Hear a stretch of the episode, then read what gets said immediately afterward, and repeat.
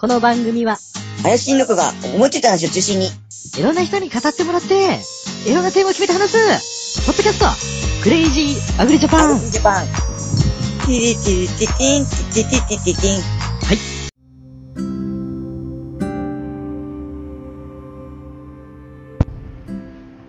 こんばんは。あこんにちはですかね。えー本日3月17日19時9分です。えータイトルは行動経済学についてになってるんですけども、えー今日で200回になります。えー多分これは3月17日の8時ぐらいに上が、20時ぐらいにアップすると思うんですけども、あ今日も軽トラの中ですいません、雑音が入っていたら申し訳ないんですけど。えー200回を迎えて、本当に皆様には、あのーまあ、途中ですね、あのー私も時間がなくてというか、クラブハウスとかにはまったりとかですね、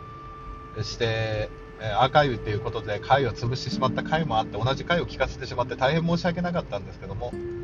なんだかんだで200回。で、アンカーに移動してですね、1年半ぐらいになるんですかね。で、10万再生ありがとうございます。えー多分1回目の前のブログとかですね、やってた頃から合わせると多分20万再生になってると思うんですけども、まあ当初の頃よりはね、丸くなったりとか、私の暗さとか、なんだろう、ゲストが変わったりとかね、パーソナリティ変わったりいろいろありましたけども、えー多分今年で3年半ぐらいになるんですかね、クラブハウスじゃなくて、えーと、アンカーに移動して、本当に、えーこれも一人に続けられたのも、どんなにつまらない回でも再生をしてくださった皆様のおかげです。まあ、途中で聞くのやめてしまった回もあるでしょうけども、波が激しいこともあるでしょうけども、何か一つですね、えーこれからも皆様に何か一つでも役に立つことが、あのこのポッドキャストで配信されたらいいと思います。あ、どうもガス屋です。で、その前にですね、えー200回の挨拶はこれぐらいにしておいてですね、えーやはり、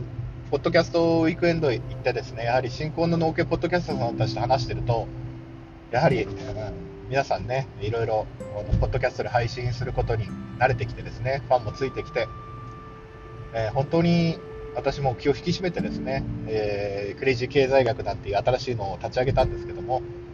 えーおかげさまで、えーその効果もあってか、あ再生が少しずつ回復してきている次第でありますけど。えっ、と、それで本日の23時59分にですね、えーこの番組でもたびたびお伝えしているアリサさんの万願寺クラファンがあ締め切りになります。いや、初めてのクラウドクラウドファンディングで100万円というすごい目標を立てられてて、で私も何か協力できないかなというね、思いで、まあ、周りの人からね、下心あるんだろうなって言われてるんですけども、まあ、京都の女性を落とそうと私も金銭的に裕福なわけではございませんから、あのー下心10%の、まあ、新しい資金調達の方法を応援したいなっていうので90%ですね。私もクラウドファンディングをやっていただい、やらせていただいて、ね、返礼品、まだね、えー動画皆さんに配信、あの、その、応援してもらった方、1万5000以上の方に配信できたのは動画1本ぐらいなんですけども、途中で壊れてしまったんでね、まあ、これから壊れた部分とか、そういったとこのレポートとか動画にしてね、えー返礼品として返す予定なんですけど、やはりこれから先、その、インターネットがこれだけほぼ無料の状態、無料じゃないけど無料のように使えるようになって、個人で資金調達ができる。既存の金融システムではない資金調達ができるっていうことは、あの経済、これから話す、この後に話す行動経済学にもあの通じるんですけども、あのやはり人間っていうのは非合理的な方法を選択するんですね。確かにその事業と一環として見れば銀行から借りろよとか思うかもしれませんけども、まあ、今回の万願寺クラファンは万願寺唐辛子を知ってもらいたいっていう名目もあるんですけども、やはり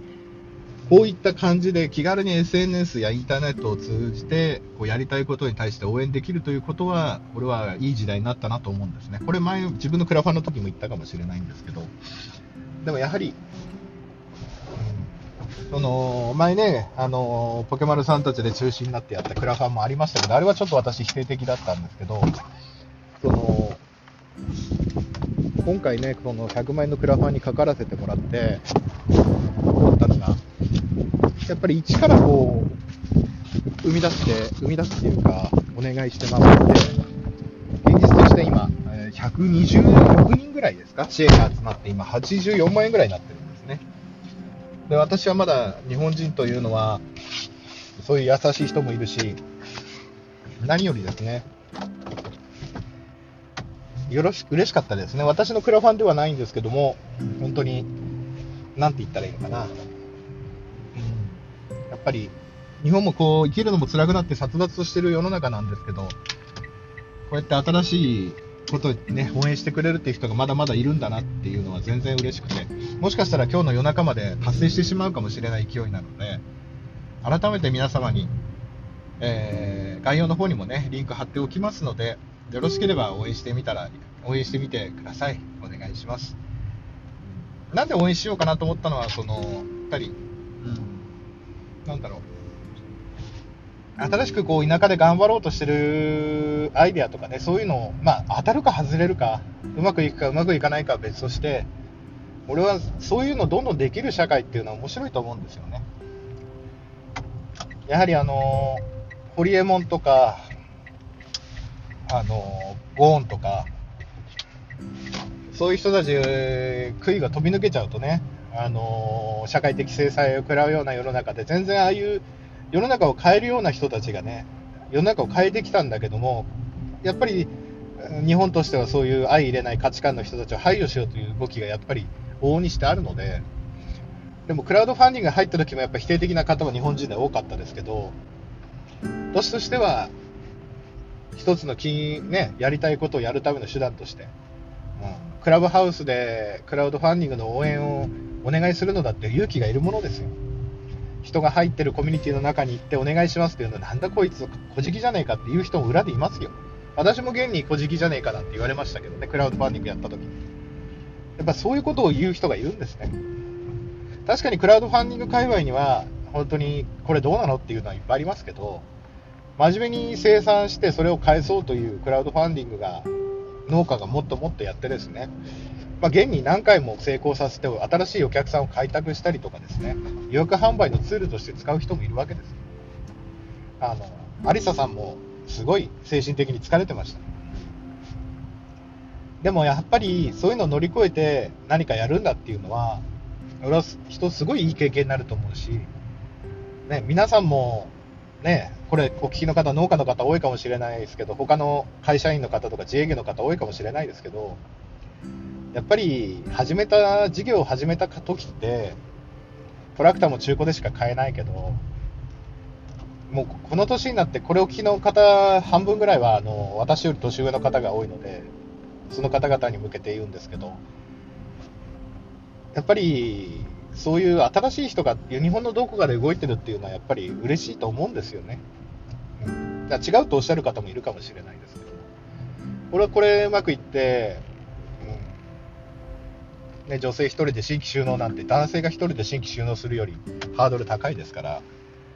からそういったところで私はもっとこういうのが広がってくれると面白いなと思ってます。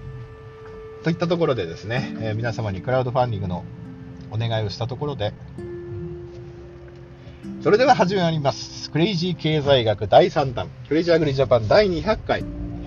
えー、悪魔か天使か行動経済学。えー、っと、実はですね、えー、これやろうか悩んだんですけど、あのー、結構私もこれ使ってるんですよね。知ってからは本当に、あのこれを知ったがために、うまくいった部分もあるし、これを知ったがために、あの金を、借金が膨らんだっていうのもあるんですね。このテクニック使うと、本当にあの、悪魔のような使い方、悪魔のような使い方っていうか、私としてはあの何か目標をやり遂げるための手段だったんで、まあ、ご迷惑をおかけしてるんですけど、あの、これを使うと本当に効果的です。まあ本当に昔から日本、昔からマジシャンとかのテクニックもあるんですけど、テクニックみたいなものもあるんですけど、あのやはりですね、アダム・スミスとかの頃っていうのは、自由に経済活動をやらせてれば、勝手に人間が合理的な選択をして合理合理化されるっていうのが、社会学と経済学の基本であったんですけど、やっぱり世の中そういうふうに人間動かないんですね。だから経済学者で大金持ちになってる人はすく、あのー、そんなにいないし、経済学学んだ学生がそのまま金持ちになるかって言ったらそうでもないし、やはり人間っていうのは、株でもそうなんですけど、ファンダメンタルズよりセンチメンタルに流される。そういうのがあるからこそ、生まれた学問であるのかもしれません。またこれを発見したのがユダヤ人っていう、ユダヤ人学者っていうのがまた面白いんです。当時、ヨーロッパでキリスト教系の人たちはお金いじるのが、いや、いやらし、いや、ましい、やましいっていうか、ダメなことだみたいな感じだから、結局ヨーロッパで金融業になってきたのがユダヤ系の人だったっていうのがね、あったんですけど、よく本とかでね、ユダヤ系の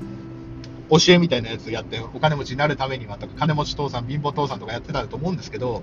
やっぱりあの、そういった教えの中には、やはり人間はこうするとこう動くんだよっていう経験則も含まれてるはずなんですよね。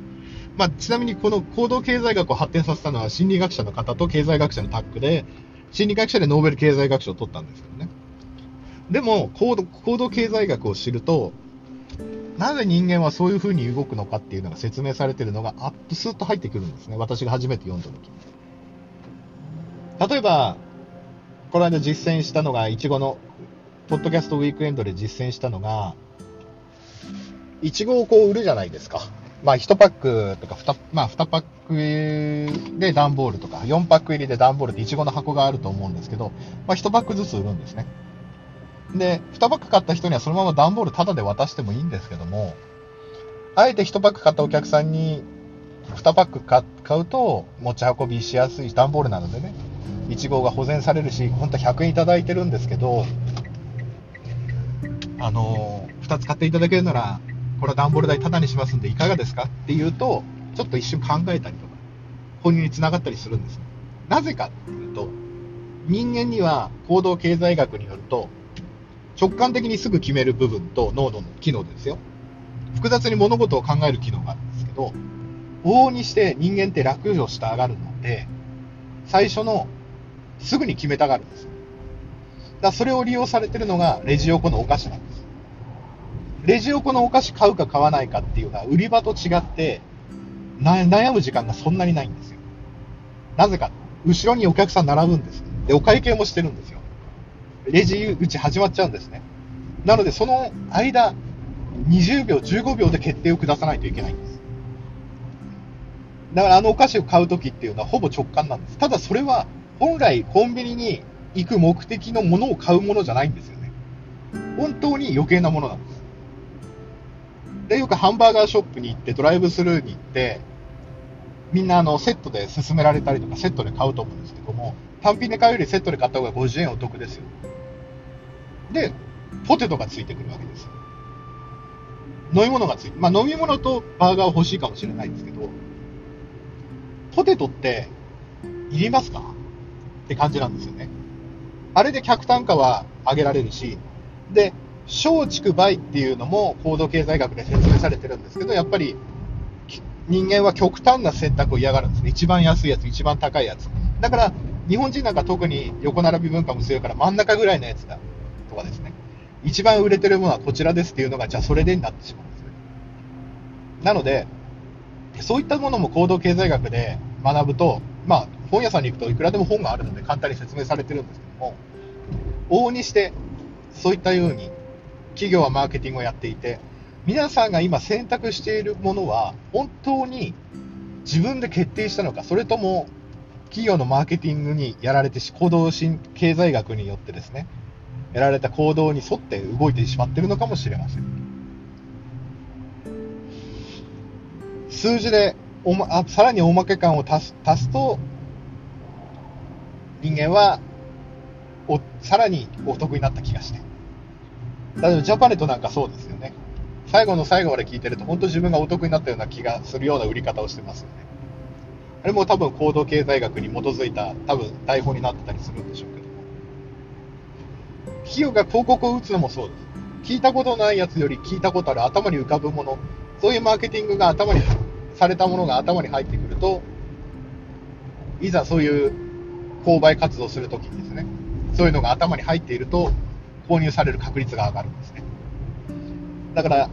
今、往々にして世の中には行動経済学に沿ったマーケティングが行われています。ただし、行動経済学を認知すると、その手法を認知するとですね、その効果が薄まるんですね。だから、皆さんはそういったものに騙されるじゃないけど、騙されないじゃないけど、あの、の、このリスナーさんは認知してよく考えると、実は、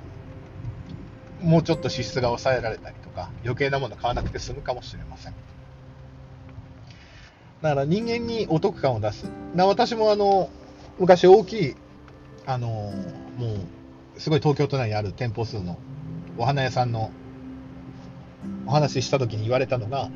最初にお花を買うのを届けるの無料じゃなくて、うちでは、じゃあ、あの配送料いくら取ってます？えー、ラッピングにいくら取ってますっていうのを最初に値段を提示して、お客さんとの交渉の時に、最初そ、最初に、本当は最初から無料でもいいと思ってるんですよ。売る側は。だけど、それを提示して、ただ単に送料無料ですって言うんじゃなくて、500円かかるんですけど、そこはじゃあうちで、あの、値引きしますとかって言うと、それがやはり購買につながるらしいんですね。それはやっぱりお得感を出す、おまけ感を出す。だから目に見えるように表示されると、さらに効率が上がるんですね。確率が上がるんです。だから、50%セールとかで半額セールって書くんじゃなくて、3万円って書いて、今は1万5000円ですよってちゃんと目に見えるようにしてるわけなんですね。だからよくラーメン屋さんのポップでも、100g 増量中とか、200g 増量中とか、ちゃんと数字を目に見えるようにしてやるんです。で、行動経済学で企業は一番その松竹梅とかの例を出すと、そこに一番利益を乗せてくるんですね。一番買われるであると。居酒屋の盛り合わせ、焼き鳥の盛り合わせ、刺身の盛り合わせとか、あと、まあ、スターバックスで言ったら、スモール、トール、グランデ。料金的なやつで量を割るんだったら、一番、量、量あたりの単価が一番安くなるのはグランデなんです。なのに、みんなトールを買ってしまうんです。グランデ、トール、スモールと並んでるとね。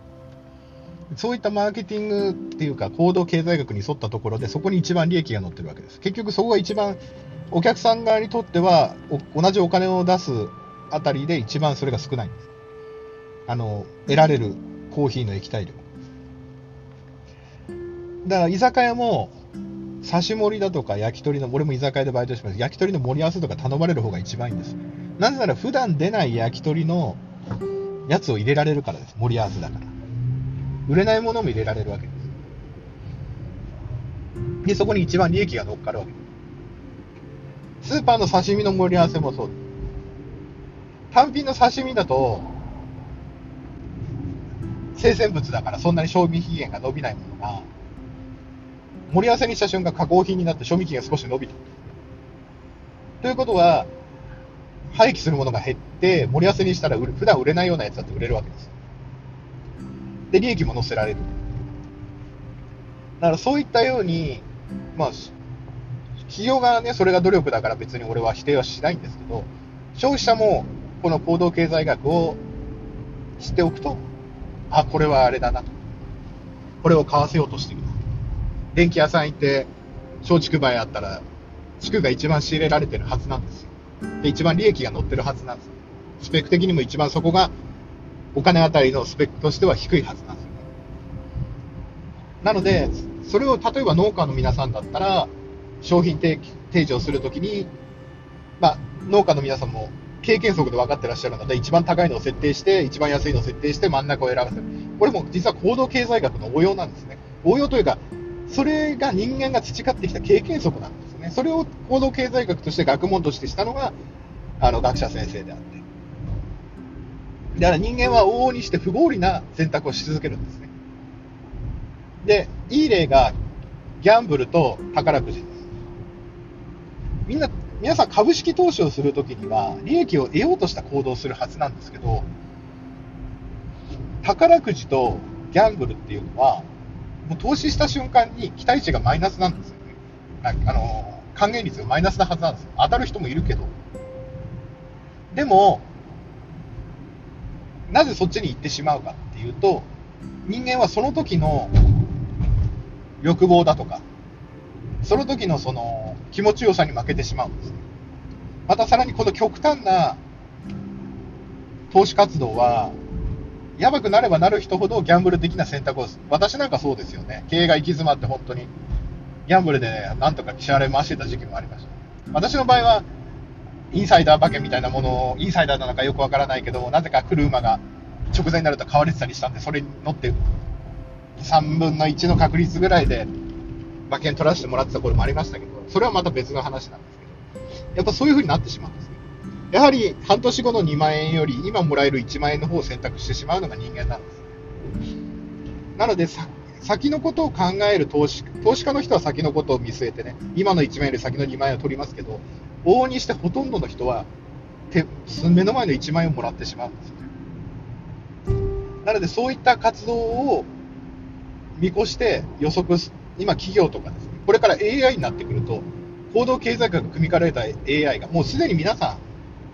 もうパソコンとかでネットサーフィンしてると、あなたに合った広告が出てきますよね。例えば、無料で読める漫画アプリがありますよね。あれ、ポイントを得るために、例えば毎日広告を1日3回見るだとか、例えばあの、なんかゲームの、えっ、と、その、うん、ダウンロードしてレベルいくつまでになれば、あれこそ実はネットの無料ゲームっていうものほど行動経済学で成功している分野はないんですね。人間っていうのは行動経済学によると、かけた時間ほどこんだけ時間をかけた、こんだけお金をかけたんだからやめられないっていうことになるんですね。だからみんな高額なガチャをレアカードが、レアが出るまで引いてしまうし、本当は最初やる気がなかったゲームでも、ある程度レベルが上がったりとか、自分の領地が広がったりとか、ギルドで地位が上がったりとかしてしまってやめられなくなってしまうんですね。なので最初は無料で入らせて、どんどん課金させていくわけです。なので、あれこそ行動経済学にのっとったマーケティングをしている分野になると思います。無料のゲームとか、アプリ内課金っていうのは、大体そういう風にできてると思いますね。ここまでやったんだから、ここまで時間かけた、お金かけたっていう、そういう人間の、なんて言ったらいいんですか、あの、ところをやってるわけです。でも昔からのマジシャンのテクニックで、あるんですよね。あの、自分が選んだように思わせて、実はマジシャンの狙ったところを狙わされてたっていう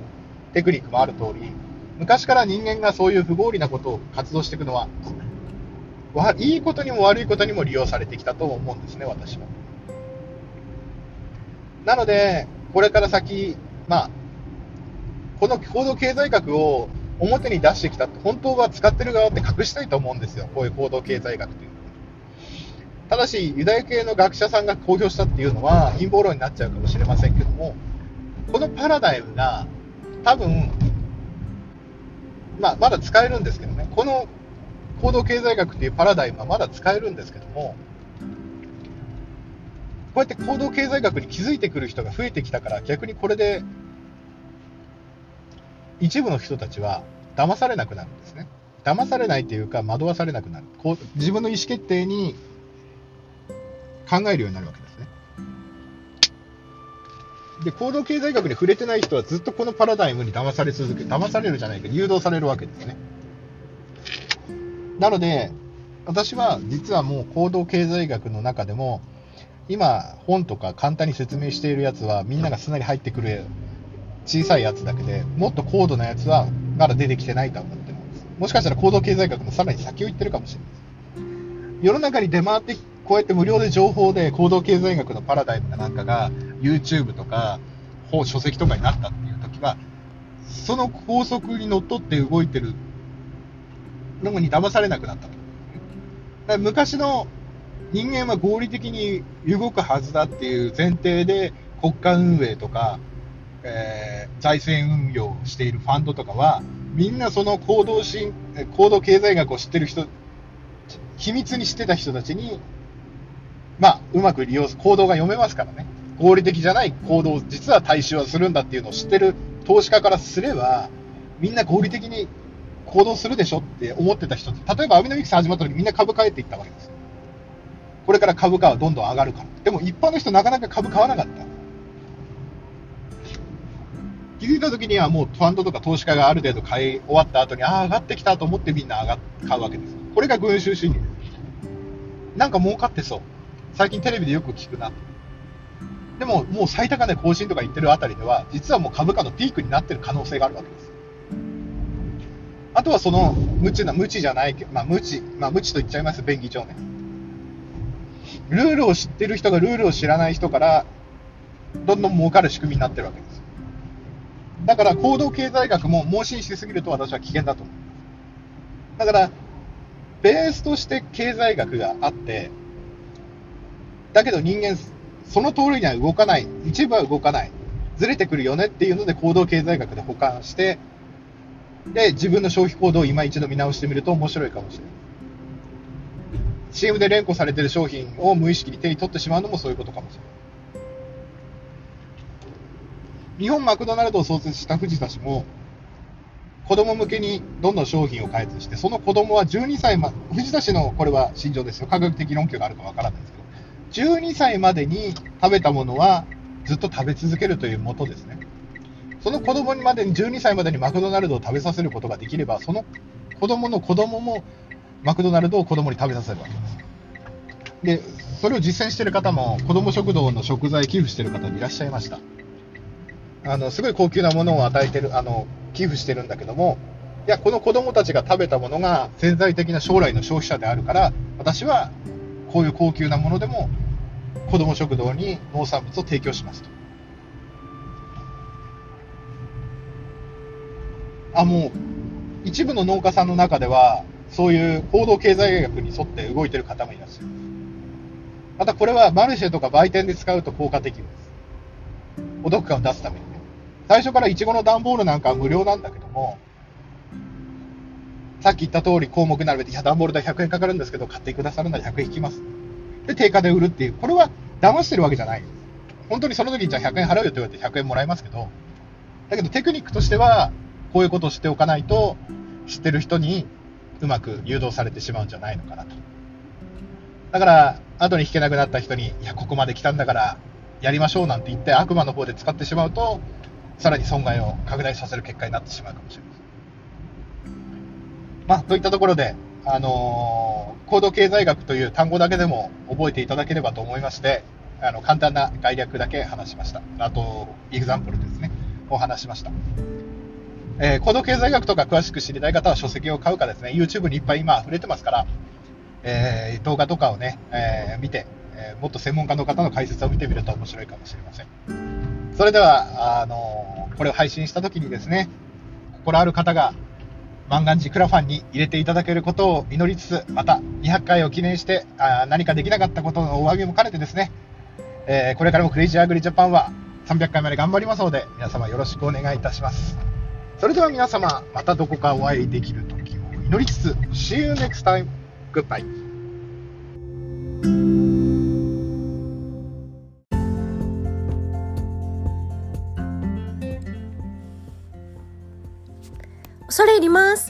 京都の舞鶴市の農家、ありさと申します。ただいま、キャンプファイヤーでクラウドファンディング挑戦中。